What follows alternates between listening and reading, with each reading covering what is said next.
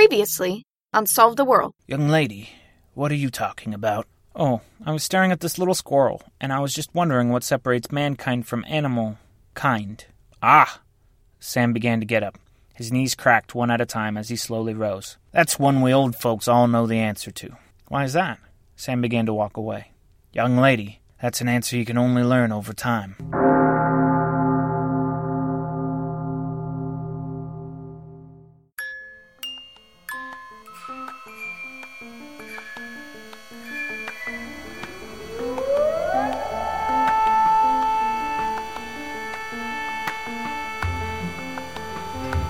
Solve the World, a fictional adventure told in 100 episodes. How much longer must I toil? Episode 54 Catch and Release.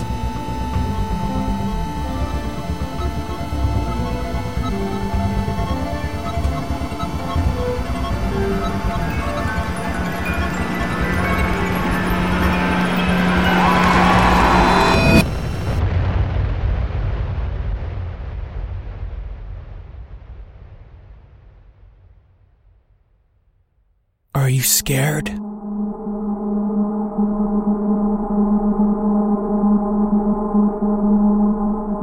Now, Jennifer wasn't scared. An internal mechanism had engaged, a motor long at rest. Jennifer Dash was playing a game. Life was the centerpiece of the game. But there was no reason to take anything too seriously. When you play games, sometimes you win, sometimes you lose.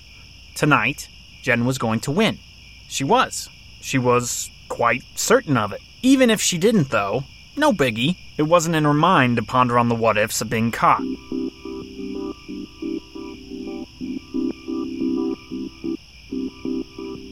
Currently, Jen lay outstretched, crammed between two bulbous and long tree limbs, about 18 feet up off the ground, long in the back of someone's yard. The orange moon nestled her to sleep peaceably. Those barbarous grocery store men weren't going to find her. Surely, they weren't sniffing anywhere near her.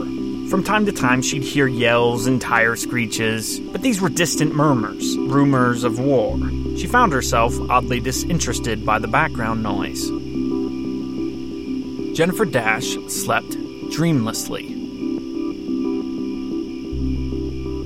While she slept that night, a storm that had been brewing for some time was striking fearfully and forcefully at the Onmo Center, deep in the heart of the Great White North.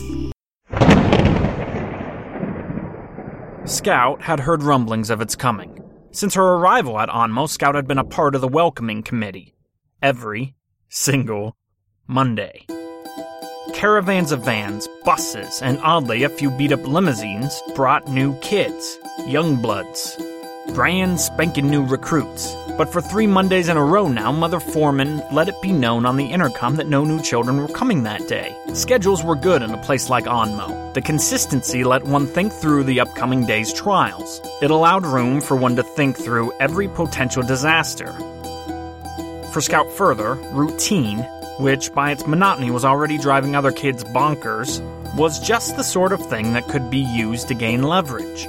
Scout devised that she needed to be an important person in Onmo. Important, but not noticed. Chief among the myriad ways to accomplish this was to make inroads with adults. This proved tricky, as you couldn't do it in front of peeping eyes. If other kids saw you talking peachy with a doll, you would be kicked to the side of the road by whatever gang you previously made claim to. Children are merciless.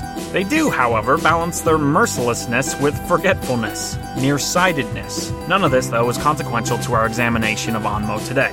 What's important is that Scout's main dolt, a young woman who went by the name Clementine and would often make sure Scout got the varieties of Malandrinian that she most preferred, told Scout a secret.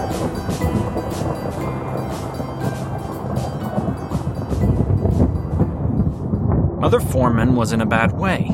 Clementine thought maybe she had late stage multiple sclerosis, MS, something like that. Clementine had had a one on one meeting with her, only to discover that Mother Foreman couldn't see Clem.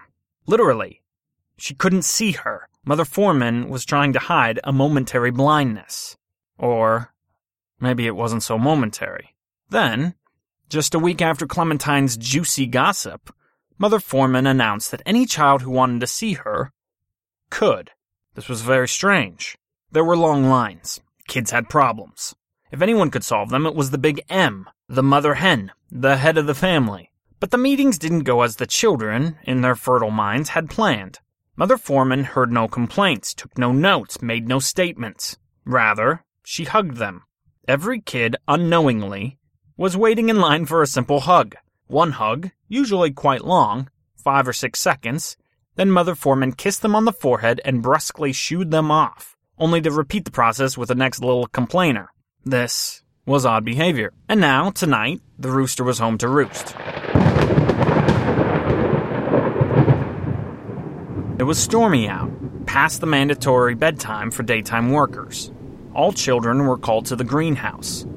The greenhouse was the biggest single room at Onmo. It was bigger than the auditorium, and at this late stage, was the only place that could hold every resident captive in one locale. Thunderclouds struck above the dark, stormy night. On a high terrace, a crude wooden conveyor belt built to help workers trim the taller plants and vines, a tall, slender, rugged man glared down at the huddle of innocents. He wore a dark fedora with a matching pinstriped suit, executively trimmed to his outline. Covering his eyes were large, round aviator glasses. So large that Scout could even find herself in their reflection amidst the sea of kidlings. His voice boomed above the thunder. Mother Foreman is gone. I, I am here. I stand where she once did. You shall call me Constable. I am Constable. My words are law. There was silence. A single child began to cry.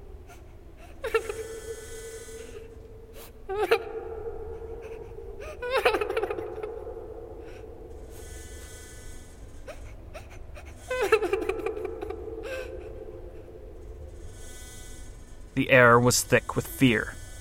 We must read this. From his pocket, Constable unfolded a two page paper. The words were those of Edgar Allan Poe. Once, upon a midnight dreary, while I pondered, weak and weary, over many a quaint and curious volume of forgotten lore, while I nodded, nearly napping, suddenly there came a tapping, as of someone gently rapping, rapping at my chamber door. Tis some visitor, I muttered, tapping at my chamber door. Only this, and nothing more. Ah, distinctly I remember. It was in the bleak December, and each separate dying ember wrought its ghost upon the floor.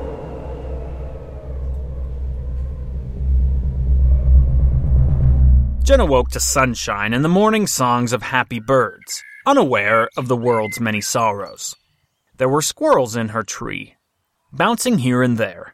Jen assumed, though she never saw with her own eyes, that the scrappy little critters were hiding and harvesting many an acorn somewhere deep in the bowels of the tree. Perhaps she could steal one or two. Acorns were edible, right? Food. Food. Yes. Jen awoke hungry. Not starving, of course. Betty's spaghetti with sausage did do quite an adequate job of filling her up just fine last night, so Jen had no reason to complain. But it was a new day, a new sun, and watching those pernicious little squirrels seesaw about just bubbled fooding thoughts to the surface of Jen's mind. But it seemed unwise to go out of the tree. Travel by day was suspect. If everyone in the world knew about Jennifer Dash, if every smartphone from here to Timbuktu streamed her image, then perhaps it was prudent to only travel at night. The day drained slowly.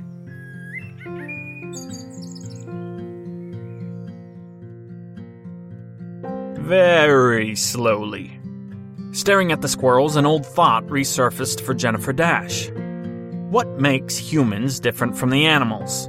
The answer, according to an old man long ago, a strolling passerby on the hard knock streets of Los Angeles, had answered that question once upon a time. Sam Dearden had offered the one word answer ambition. Ambition separated us from the animals. Did Jen have any ambition left inside of her? Ugh, that was too broad a question. You can't think in grandiose terms, old girl. Think simple. Compartmentalize. Think practically. Did Jen have any ambition specifically for today? Her first thought in response to her own question made Jen laugh out loud. She somewhat nervously had to fan the horizon with her eyes to make sure she didn't provoke any onlookers from afar. It looked clear. No one was out here. Most likely, the former residents of the house in the foreground weren't even home. Anyway, ambition. Ambition. Ambition. What ambition did Jen have today? Ambition to find food. Ambition to go to the bathroom. That one, actually, was growing quite urgent.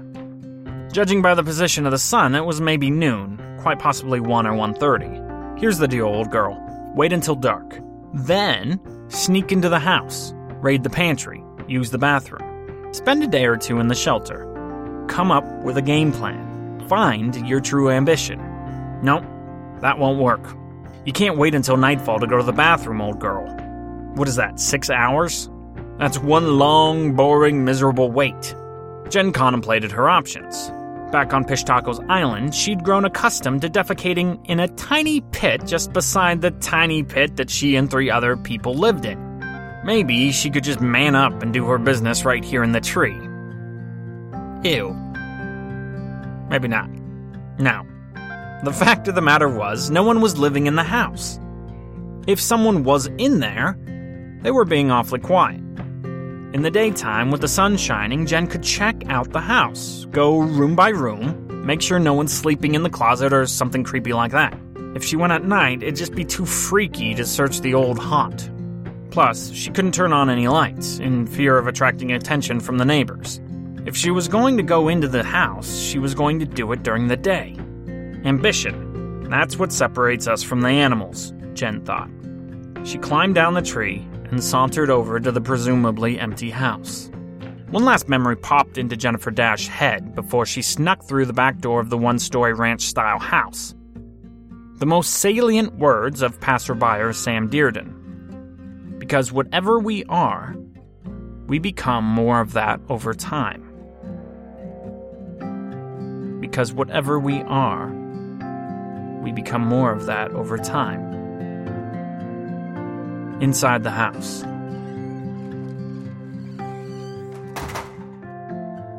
No sounds, no TV in the background, no footsteps, no snoring, no nothing. Jen tiptoed around, but it didn't take very long to feel comfortable.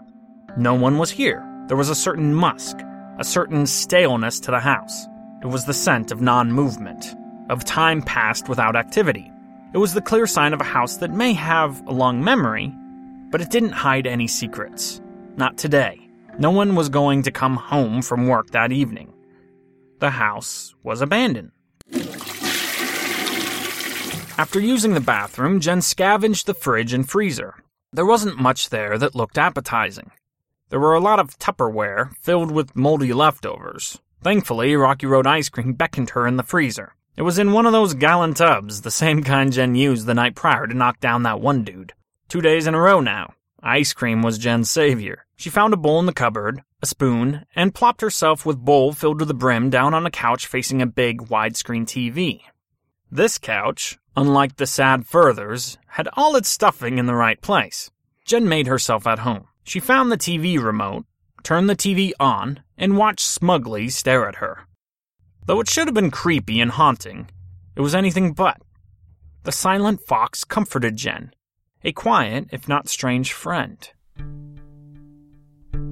A couple hours later, banging on the door. Open up! keys in the door. Open.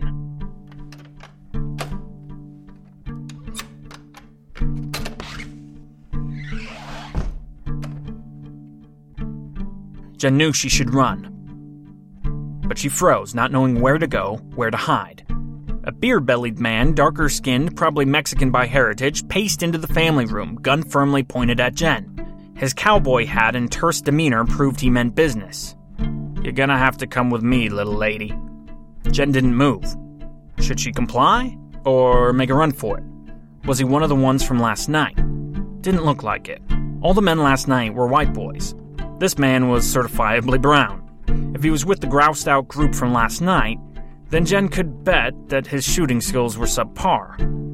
But it seemed unlikely. He didn't act like those guys. He was doing this methodically. Where, where, where are we going? Jen tried to say lackadaisically. In the back of my car, for starters. Jen had been in the trunk of a limousine before. It wasn't the most fun she'd ever had. What if I say no?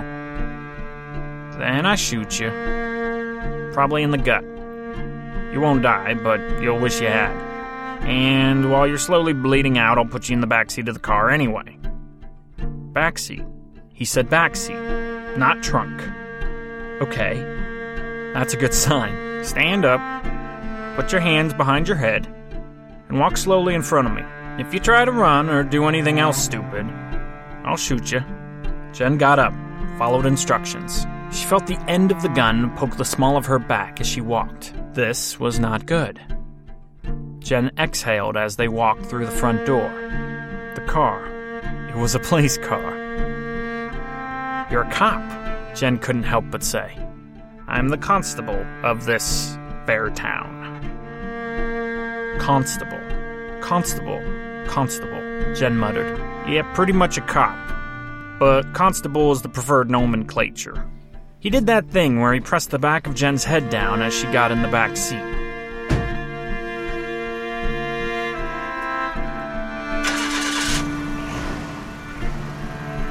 They drove, slowly. The constable kept looking back at Jen in his rear view. He pulled to the side of the road quite suddenly. You're Jennifer Dash. Um, yeah, Jen answered. No point in lying. Apparently placated, the constable started driving again. How'd you find me?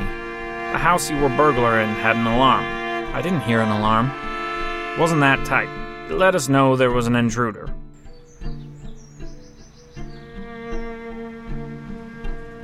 They didn't go very far. They pulled into the driveway of a nice two story residence. Why are we stopping? Jen asked. It's the end of the world, Toots. Think I'd take you to the police academy? Stay in the car. The constable went into the house. Jen, of course, tried to open the door, but it remained inevitably locked. Before she could scheme up some sort of escape plan, the constable returned with handcuffs.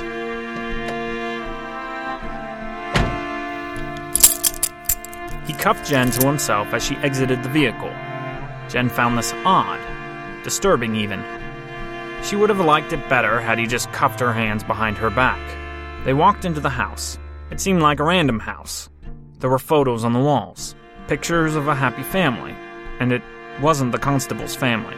They took a hard right turn past the dining room. The constable opened a door, stairs leading downward. We don't have a sufficient jailhouse right now. The old one, well, it's not up to code anymore, you could say, so You'll have to stay down here for now. The basement? Jen said, scared. He flicked the lights on as they marched downwards.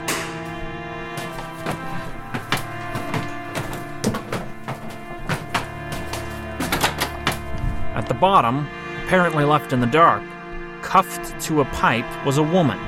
She squinted up at the two. Jen froze. She recognized her instantly. She looked more homely, looked maybe more drug addled than before, skinnier too. But there was no denying that face. Jennifer Dash, meet Dolores Burden. I'm sure you two will get along just fine. Jen couldn't move. Come on now. The constable pushed Jen with his gun ever so slightly. She still didn't budge. Don't worry. Doll here wouldn't hurt a fly. Pushed again, this time forcefully.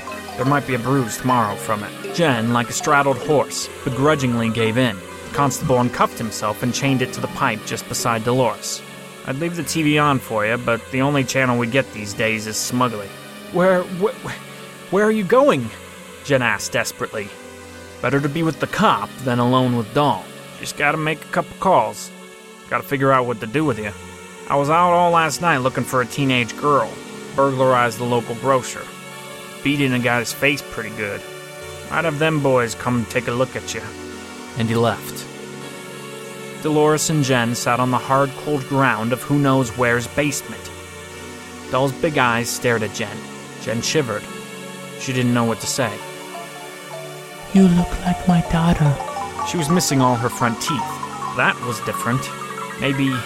maybe she didn't remember Jen? My. My. My daughter was taken from me. Jen thought it better not to say anything. She's at Onmo now. That's where the Piper took her. He's a thousand years old. He knows how to take children. That was almost smart. Doll had heard about the Onmo Center, the presidential Operation No More Orphans, a survival safe haven for parentless children. Doll had heard the reports and melded them with her own story, mixed it in with the Pied Piper fable. It was almost cute. Jen remained vigilant, kept silent. She feared that her voice might trigger something in Doll. She didn't want the crazy truck driver remembering that Jen flopped out of her big rig at top speed. The minutes went by slowly. Jen had thought, whilst back in the tree this morning with the birds and the acorn stuffing squirrels, that those minutes were agonizing. Looking at it now, that was simply untrue.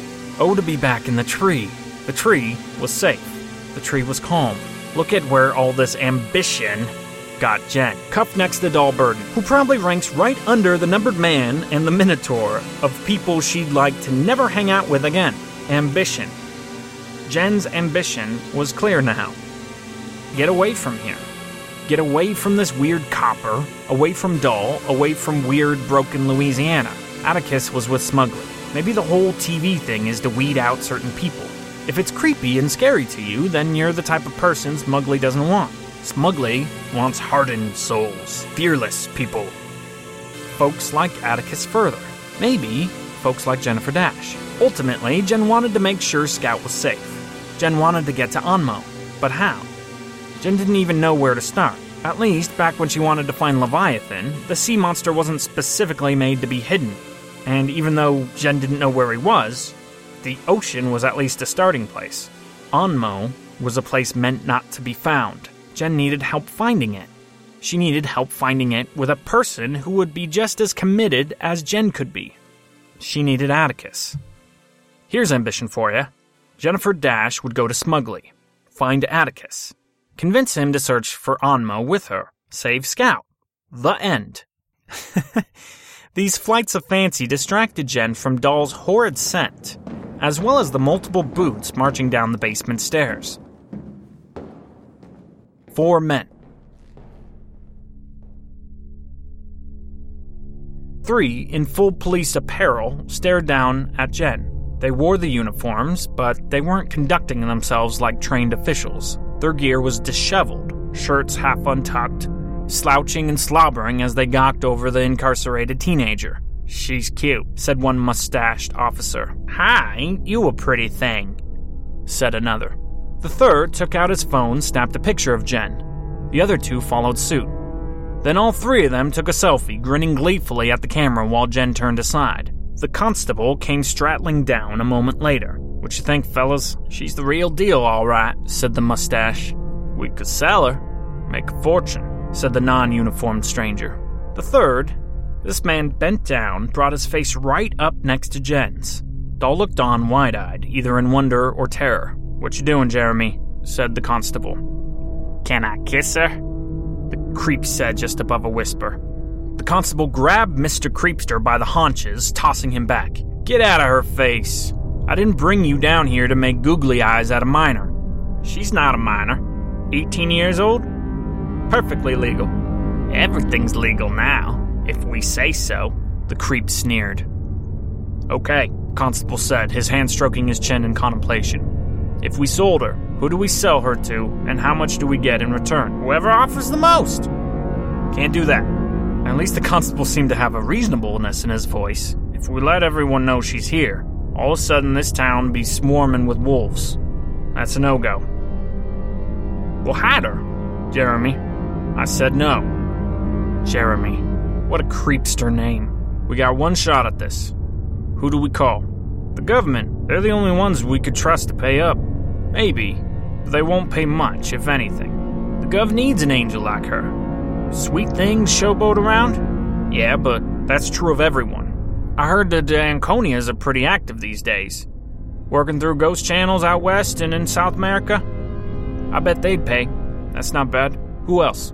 Four men kept spitballing. Jennifer Dash was being sold into slavery. How about smuggling? Nah, they won't pay nothing. What if we make a fake story? You know, call some of these folks up, offer them something else. Say we found some missiles or something. That's not bad. Just to see what sort of offers generally are on the table. Yeah, but Jennifer Dash is better than a weapons cache. Heck, there's nothing that compares to her in the whole wide world right now. She's the most bona fide commodity we could ever hope to get our hands on. Still, I think we have to do our due diligence. The contrast of rewards might be. the punk made a smacking noise with his lips. Okay, go.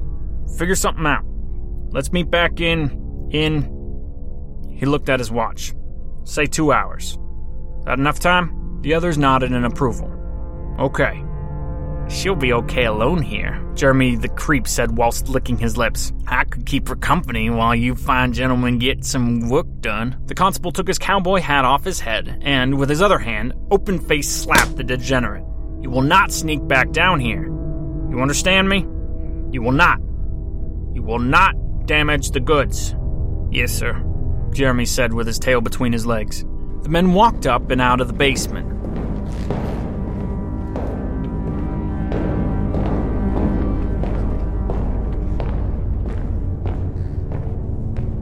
Constable flicked the lights off as he closed the door behind him. Pitch blackness.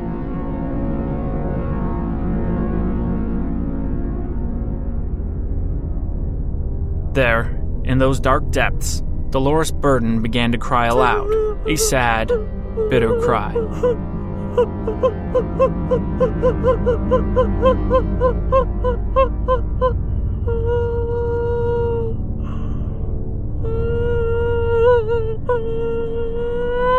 Jen, not able to endure both the unfathomable blackness and this infernal weeping, broke her promise to herself not to speak up.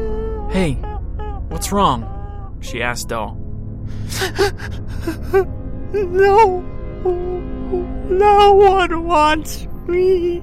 The sad woman bellowed.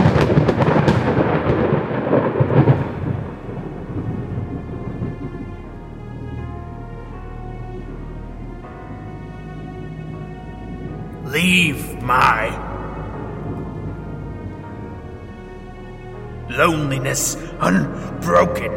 Quit the bust above my door. Take thy beak from out my heart, and take thy form from off my door.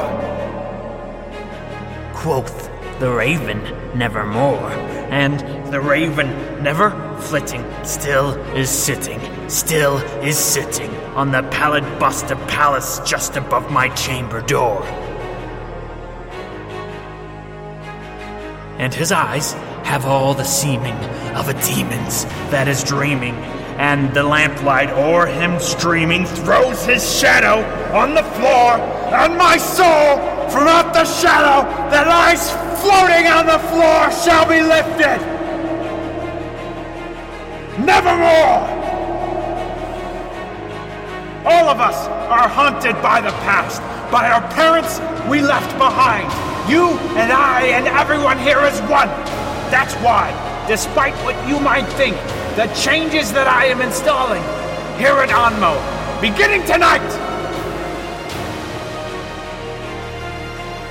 are for our good, your good.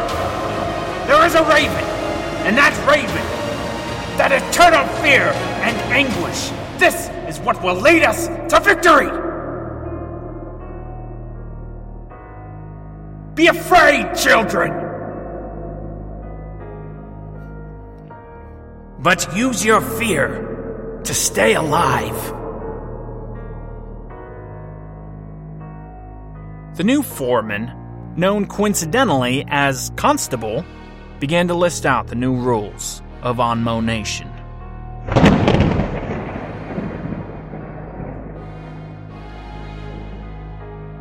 Jeremy, the non uniformed pervert from earlier, flicked on a light and paced quickly down the basement stairs.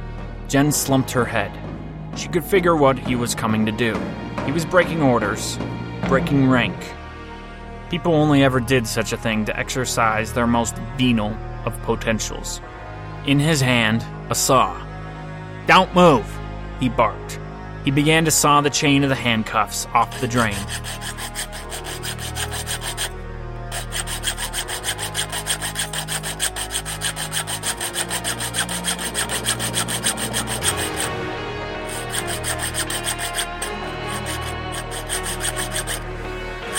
It didn't take long.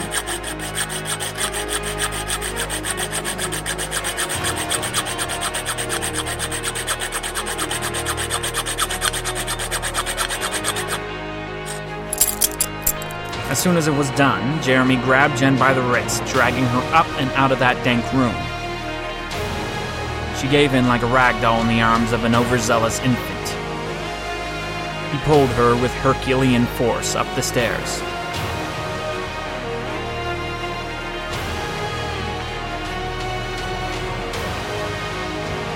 As they exited, Jen heard Dolores' sad whisper.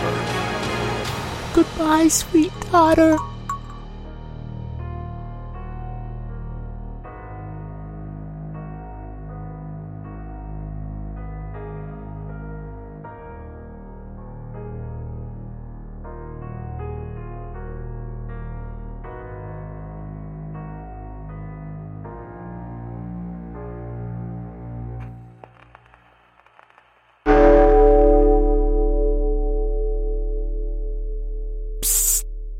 Guys, this is Dante. I need you to do something for me. If you can, do it right now. I'll owe you one. Go to DanteStack.com, D A N T E S T A C K, my website, and on the website you should see an announcement bar just right at the top of the screen. If you don't see it though, under the headline More at the top of the screen you'll see a tab called Audience Survey. Click on it, it's 14 questions. Please, please, please fill out this audience survey for me. So the reason we're doing a survey right now is because I need to convince potential sponsors that the demographics of the people that listen to this program, A, really, really like the show, and B, are the coolest people in the world and will totally buy your product. So I could use the help of your voice telling potential sponsors, telling potential investors into the show that, hey, I'm a real person and I like Dante's programs. So if you do that for me right now, I'd really be appreciative of it. Thanks. By the way, this show, as always, is produced by me, Dante Stack, if you didn't already figure that out, and all attribution for the music and sound effects used in this episode and every episode can be found on our show notes page, also at DanteStack.com. Okay, guys, survey. It's just 14 questions. Do it, do it, do it. Also, while you're on the website, tip jar. Tip jar. Tip jar. See you next week.